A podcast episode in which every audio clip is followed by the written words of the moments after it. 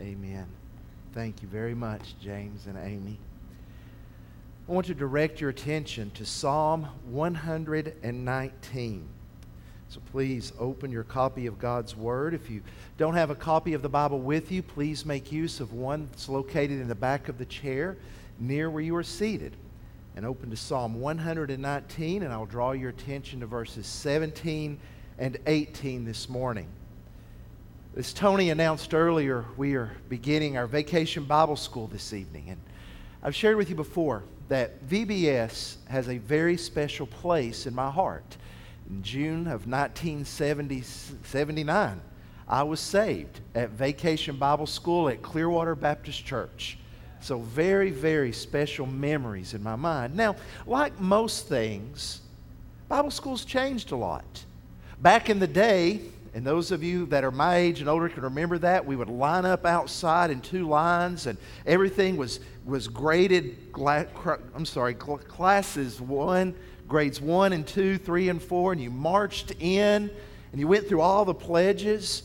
And then when it was time to sit down, the pianist played the sit down chord and it was time to stand. The pianist would play the stand up chord, and I've always wanted to do an experiment when I'm with the crowd to have Julie play those chords and see who stands.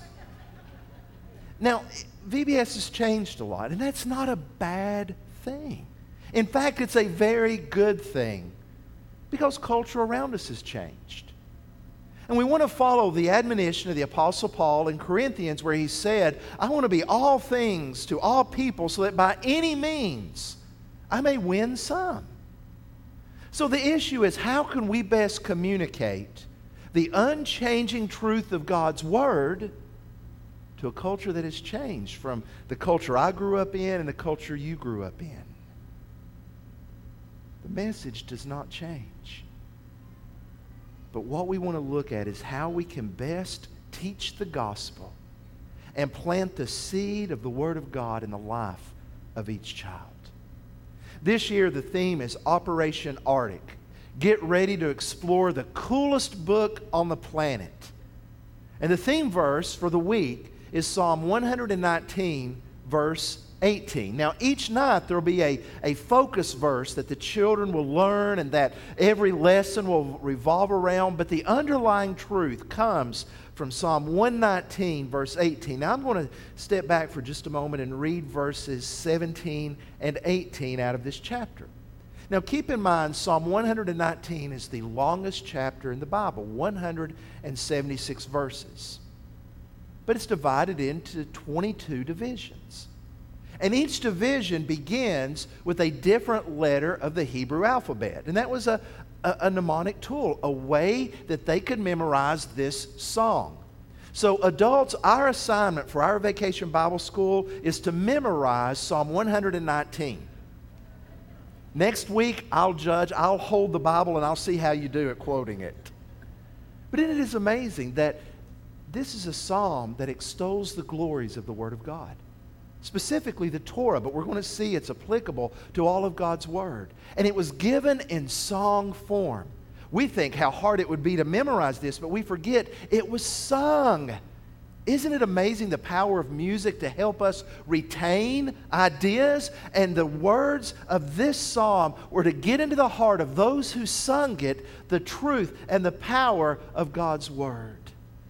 And how important it is that we know His instruction gives life. Follow with me as I read these two verses. Psalm, Psalm 119, verse 17. Deal bountifully with your servant, that I may live and keep your word. Open my eyes, that I may behold wondrous things out of your law. Let's pray together. Father, we ask for your spirit to work. Our prayer is what the psalmist prays here. Lord, deal bountifully with us that we will live and keep your word. Open our eyes this morning, Lord, that we may behold wondrous things and be transformed by them. In the name of Jesus, we ask this. Amen. Now, verses 17 and 18 begin with a request that the psalmist has. He begins with the request that every one of us desires. And not only do you and I desire it, but if we are parents, this is a request that we desire for our children. And if we have grandchildren, this is not only something we desire for ourselves and for our children, we desire it for our grandchildren. And that is the request found at the beginning of verse 17 that we would be granted by God a bountiful life. A life that is full of goodness, a life that is, is indeed happy. That's what drives all of the decisions that we make. We desire for that which will give us the greatest enjoyment. And so every decision we make is driven by what we believe at that moment will make us the most happy and give us fulfillment. Now, logic and knowledge can guide our desires. In fact, that's one of the things that we pray as we get into God's Word. Lord, let your Word shape our desires so that we will desire what you want, O oh God. That's why it's so important that we recognize that the study of God's Word is not about learning facts but it's about coming to know God so that He will transform our desires because our desires will drive what we decide. That's why we often choose to do that which we shouldn't do. It's not that we lack knowledge. I know that that second donut is not a good thing to eat. And by the third donut, I've forgotten completely about that. It's the desire, isn't it? Oh, I, I, know the benefits of exercise, but it's just at the moment I'm so comfortable on the couch. I know that I shouldn't click on that picture. You see, the issue is not knowledge, it's desire. I know that I shouldn't be, be flirting with that, that person at work, but, but I want it, and it, it, it appeals to what we believe will make us happy at that moment. That's why we have to address the issue of desire because that's what's driving our decisions. That's what the world around us camps out on. Every advertisement you see, every commercial that you hear is aimed to answer that desire by saying something you buy, something you possess, some position you have is what will meet the greatest desire of your heart, which is to be ultimately fulfilled. But in the end, those things do not give us fulfillment. It's like looking for a diamond ring at the bottom of a Cracker Jack box. It's just not there. That's why the psalmist begins by asking God, Lord, you deal bountifully with me. It's an urgent request. It's as if the psalmist has recognized everything in life that he thought would bring him joy has not. So he says, Lord, you deal bountifully with me. Now it's interesting that the word for bountifully is an agriculture term. It means to ripen. It means to, to bring to fruition. It's that the seeds that were planted would bear fruit and be ready, would be ripe, would be good. And I think it's the idea of saying, Lord, you deal bountifully with me by letting me ripen into the person you desire for me to me to be. A bountiful life is one that is lived according to God's purpose and ripens according to his plan. That's where joy is found. That's why he says, Lord, deal graciously with me, deal bountifully with me. You know, the U.S. Army uses slogans in its recruiting. For the, since 2006, the slogan has been Army Strong. From 2001 to 2006, the, the slogan was Be an Army of One. But I remember the slogan from my childhood you know what they, they, they use to entice men and women to unite with the army? Unite with the army and be all you can be. This is a prayer saying, Lord, deal graciously with me that I may be all you desire for me to be. Bring fulfillment to my life, O oh Lord, according to your plan. He recognizes the folly of anything else in the world to bring fulfillment. And he says, Lord, let your purpose ripen within my heart. Now, look in verse 17. Look at the, the result that he desires. Deal bountifully with your servant. That. Now, that word that shows this is the desired result. Lord, let me find and live according to your purpose that I may live and keep your word. The desire is that he will live and obey God's word. The implication is this if we are not being dealt with bountifully, if we are not living according to God's purpose, we're not really alive. Everything that we think will give life to us is like a mirage. It doesn't fulfill. But he says, Lord, you deal bountifully in order that I may live. Living according to God's purpose is life. And notice how it is connected with keeping God's word. Throughout Psalm 119, there is a connection between life and God's word. You cannot have one without the other. A quick survey. Just look at three verses. Look at verse 25. My soul clings to the dust. That's a way of saying, Lord, I, I'm at death. Give me life according to your word. Look over to verse 37. Turn my eyes from looking at worthless things and give me life in your way. Don't let me look at that which will not give me a bountiful life. Lord, be gracious and let me look to you and give me life in your ways. Look at verse 50. This is my comfort in my affliction, that your promise gives me life. How do we know of God's way and God's promise apart from His revealed Word? And He is connecting the Word of God with living. So there is a, a, cycle we enter into. The Word of God gives life. And as we gain life, then we obey and we live according to God's Word. It's so important for us to recognize that true living, true life, is only found in God. That's why in Ephesians 2, the Apostle Paul said that you, speaking to the Ephesus church, speaking to us, you were dead in your trespasses and sins. We were zombies walking around, the living dead, but God's grace gives life. And notice the and in verse 17. That and is huge, that I may live and keep your word. Apart from the life that is given to us by God, we cannot obey God's word, which brings blessing. See, that's the dilemma that Paul had. In the book of Romans, chapter 7, verse 10, the Apostle Paul says, The very commandment that promised life proved to be death to me. So, in other words, Paul's reading the Torah. He knows the Torah, he knows how God desires him to live. And he says, Lord, I fail miserably. I can't do it, God.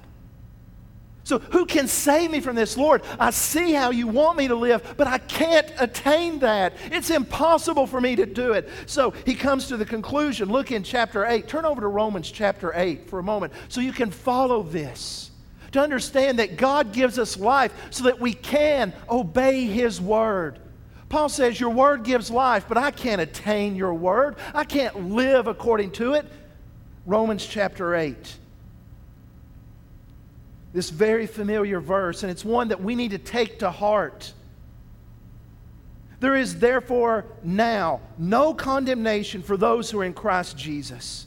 For the law of the Spirit of life has set you free in Christ Jesus from the law of sin and death. For God has done what the law, weakened by the flesh, could not do. By sending his own Son in the likeness of sinful flesh and for sin, he condemned sin in the flesh in order that the righteous requirement of the law might be fulfilled in us who walk not according to the flesh, but according to the Spirit. God gives us life through the Spirit so that what God desires of us in the law is met by faith in Jesus Christ. That His righteousness is applied to our lives, therefore, we can attain what God desires by faith in Christ. Think of it like this. Now, in the summertime, there's track and field events that go on around us. One of the track events that they're all exciting if you really sit down to watch them, but the relay race is particularly exciting. You have four men or four women that want to work in conjunction to bring home the trophy, to reach first place. One of the things I like about the relay race is that there can be grace. In other words, if you're not the fastest guy on the second leg, if you've got a good guy running anchor, or a, powerfully quick lady running that last leg, and that person wins, the whole team wins. They don't give partial trophies. Well, two thirds, of, two fourths of the team won. If that last person crosses the finish line, uh, the whole team wins. Now, I don't know about you, but when I started out holding the baton running my race, I thought I was doing real well. Then, before I knew it, sin flew by me and I was eating its dust. And if that wasn't bad enough, I was still trying to run and sin was beating me. And then all of a sudden, Satan passed me by and I was eating his dust and I was getting further and further behind, knowing I could never catch up and overcome sin and Satan. And about the time I thought, oh, it's really bad, death flew by me on the track. And I was still trying to run, but I could not catch up with sin, Satan, or death. And then when I finally reached the end of my strength and my leg, I handed the baton to Jesus. And Jesus took off running, and Jesus overcame sin, and Jesus passed up Satan, and Jesus defeated death to cross the finish line, running the race on our behalf, that in Him we are victorious over death. In Him we are victorious over Satan. In Him we are victorious over sin. His victory applied to us by faith, and the Word of God points us to that truth. That's why he says, Lord, in your word is life. That's why when we read the word, we don't have to despair. We can glory in God who has provided what we need to be obedient. That's why I think the next prayer is so crucial in verse 18. Lord, not only deal bountifully with me, not only help me live according to your purpose, that my life will ripen and I will live and I will keep your word. Lord, verse 18, open my eyes Open my eyes. There's a connection between the two. When God's grace brings us to life and He's dealing bountifully with us, it means that He must open our eyes. Now, this is not a reference to physical blindness, this is a reference to spiritual blindness. And it's a warning to us that we must depend upon the Spirit of God for the Word to be applied to our lives. You see, a person can understand the words of the Bible and miss their meaning. A person can be amazed by the, the beauty of the Word of God and completely miss the beauty of God's glory. It's possible for anyone today that has a computer, whether they be believer or non believer, to do a lexical study on the word holy. But you can study the word holy and still not be holy. You can study the syntax of Hebrew and Greek sentences and still live your life out of order. We can learn theological truths and still not know the God who has given them to us. So, this is a prayer to say, Lord, open my eyes so that I will see wondrous things and know that you are God and be led to be transformed by your grace. Now, to see wondrous things out of the law is not to see some secret code. Now, let me say as kindly and succinctly as I can. You will see a lot of books, whether it be on Amazon or at your local bookstore, that promise here's how to unlock the secret code of the Bible. Because this author has found out that if you look at every sixth letter of every seventh word, you will find out who will win the next election. My beloved, don't waste your money. That's not what it's talking about. This is not talking about seeing some secret code or, or just learning Bible trivia. This is coming to see the beauty of God, not just in the Torah, not just in the Old Testament, but in the beauty of who God is all throughout the Scripture. This is God's revelation of Himself. You see, often we fall prey to thinking of the Bible only as a rule book. The Bible's much more than that. And let's be honest, thinking of the Bible as a rule book doesn't exactly inspire anyone to read it. I mean, when's the last time you, for your enjoyment, have sat down to read a rule book? Honey, I'm a little bit bored tonight. I was in the mood to read the rules of baseball. Give me the revised edition, please. No. Do you recognize that the majority of the Torah, that's Genesis, Exodus, Leviticus, Numbers, and Deuteronomy, is narrative, it's story. You want to see what faith looks like? Read about Abraham. You want to read of God's mercy? Read of the Exodus. You want to read of God's sustaining love, even to people who rebel against Him? Look at how He interacts with the children of Israel. Now, are there rules in it? Yes. But those rules point us to God and point us to His grace because the unique nature of the Scripture is that it reveals to us God who is God alone. See, if you look at the Bible as just rule books, you'll find a lot of similarities, for example, between the Scripture and, say, the Code of Hammurabi written around the same time. Not exact, exactly alike, but a lot of similarities. So, what wondrous things do we see? We see how God is different from all the gods of this world. You see, the gods of the people surrounding Israel were connected to a specific land. Here's the God of Edom, the God of Moab, the God of Philistia. But here is Yahweh who owns all the lands. But you know what our God has done? He is sovereign over all the lands, but he has connected himself specifically to a people. There is no other God who has done that. The gods of this world are bloodthirsty, vindictive, but the one true God is gracious. The gods of this world are fickle. They will bless you one minute and turn on you the next. But the one true God is steadfast in his love.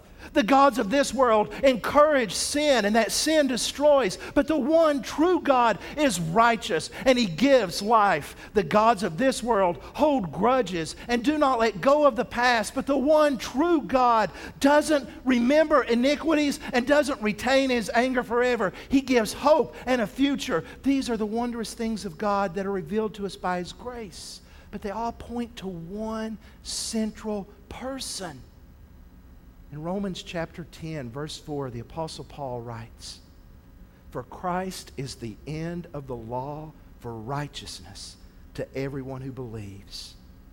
When it says that Christ is the end, it means that He is the purpose, He is the fulfillment. So as I look at all of this, the wondrous thing that I want to see is who God is revealed in Jesus Christ and to see that Jesus is my hope. When I recognize that God is just and He judges, and you read the scripture, you come face to face with that. I can glory in Christ by saying, Christ has taken the wrath of God on my behalf. I do not have to fear. When I recognize that God is faithful to His people, I look at Christ and I say, if God be for me and He has sent His Son to die upon the cross, why do I need to be afraid and fearful that He would leave me? As God deals bountifully with us and gives us life. He opens our eyes to see wondrous things in His Word about who He is. And the most wondrous thing of all is Jesus. Now, does that mean that when it comes to the study of the Word, that we should just pray, Lord, open my eyes, and then put down our verse, our finger on a verse, and say the remainder of the length alongside the holy portion shall be 10,000 cubits to the east? Thank you, Lord. No. Taking such an approach is dangerous and will lead to misinterpretation. I encourage you to approach the study of the Word like a farmer planting his crops. A farmer will do what he can to ensure that the seed that is planted will grow. He'll hoe, he'll fertilize, but ultimately, he is dependent upon that seed and the rain and the grace of God for growth to occur approach the study of God's Word in the same manner. Lord, I want to do what I can to understand. Help me to find the point that the author has. Help me to understand it. But, Father, growth is up to you. That's why it's very important to recognize that the Word of God is life. That's why it's important for us to dive into it. We get so caught up in everything that we think we have to have and the business of, busyness of life that we forget our need for His Word. Eleanor Trump Turnbull was a veteran missionary to Haiti. Now, she didn't work in the urban areas. She worked in the mountains, among the poorest of the poor. She recorded four prayers that they prayed regularly. Listen to these words our great physician, your word is like alcohol. When poured on an infected wound, it burns and stings. but only then can it kill germs. If it doesn't burn, it doesn't do any good. Lord, that's your word. Listen to this prayer. Father, we are all hungry baby birds this morning. Our heart mouths are gaping wide, waiting for you to fill us. Father, a cold wind seems to have chilled us. Wrap us in the blanket of your word and warm us up. Lord, we find your word like cabbage. As we pull down the leaves, we get closer to the heart. And as we get closer to the heart, it is sweeter. Isn't it amazing? No prayers for prosperity, no prayers for riches, but the prayer that says, Lord, your word is sweet. See, that brings us to the one crucial thing. I, I, I skipped over it so I could come back to it here at the conclusion. Notice in verse 17 how the psalmist refers to himself. Deal bountifully with your servant. As you approach the Word of God, what is your attitude? Is it that of a servant who says, Speak, Master, for I'm listening? Open up the truth of your Word, and I will obey. See, this is a very tightly connected passage. When we have that humble attitude and we say, Lord, let my life blossom that I may live according to your purpose and obey your word. Open my eyes that I can see wondrous things in your law. The heart that desires to obey will be blessed by God. So I call for you today to make that choice. And if you're wavering, to say, Lord, help me to make that. Lord, help me. We all face choices. According to a Columbia researcher by the name of Sheena Iyengar, she said the average person makes 70 decisions every day. Now, personally, I think that's low.